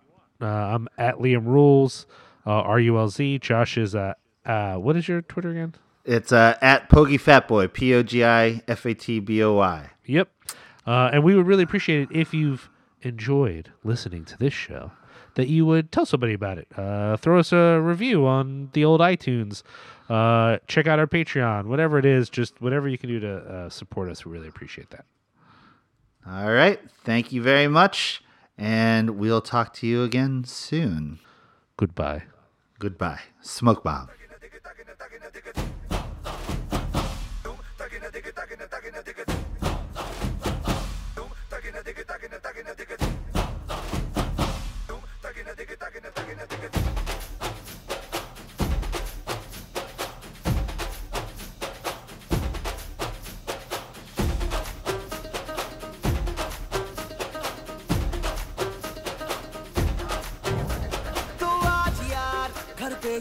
बोल दो। आएँगे देर से, फिक्रे सब छोड़ दो। आज हक से, अपने हिसाब में हम जो करने चले, गलती वो जोड़ लो।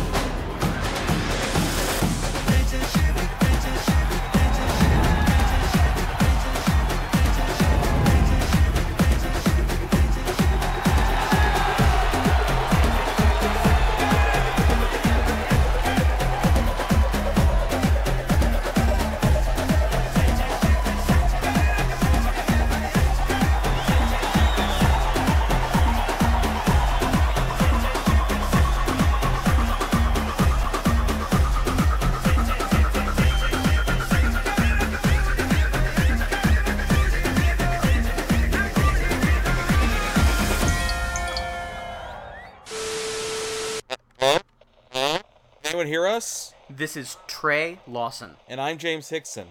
Anyone can hear this broadcast. We need your help. We've been kidnapped and imprisoned in a tomb by this creepy old undertaker named Mr. Gravely. And he's forcing us to review his collection of Marvel horror comics. Stuff like Tomb of Dracula, Werewolf by Night. Man Thing, Ghost Rider. and so much more. If you can hear this, please contact our families. Tell them we can be found at. You can find James and Trey every other Wednesday at the Tomb of Ideas, a Marvel horror podcast. See you there, Tomb Believers.